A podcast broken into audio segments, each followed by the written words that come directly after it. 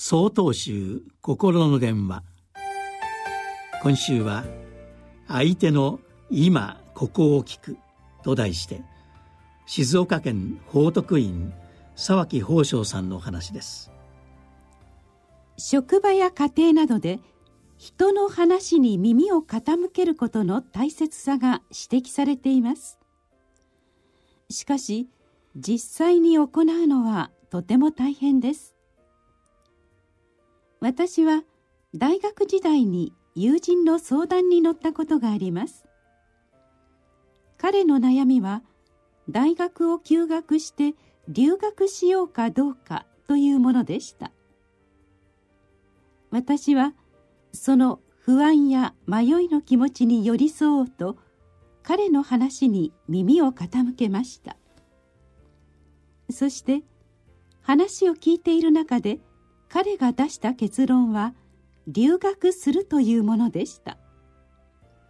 一生懸命に話を聞いたので彼が結論を出してくれたことに満足感を覚えました。しかししばらく経ってまた会った時に「やっぱり留学はやめるよ」と彼が言いました。びっくりしたのと同時に少し腹が立ちました。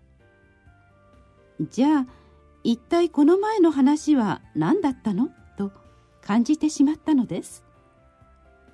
その結果もう彼の話を聞くのが嫌になってしまったという苦い経験があります。では相手の話に耳を傾けるコツは何でしょうか？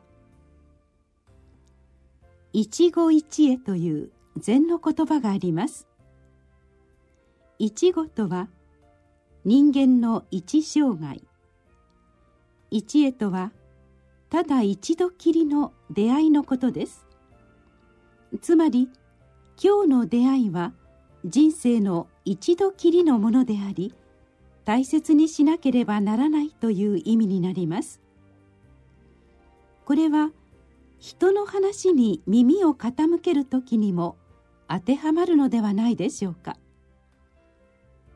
今にして思えばかつて友人の心変わりに嫌気がさして話を聞かなかったことを反省しています。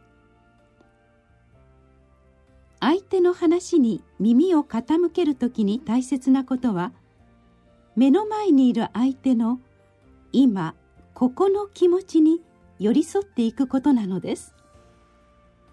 もし相手の言うことが変わったり矛盾するようなことがあったとしてもその時その場での話は話す人にとっての真実の気持ちであって心からの訴えなのです。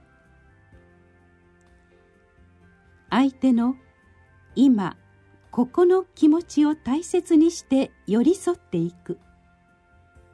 ただそれだけで人を救えることがあると思うのです。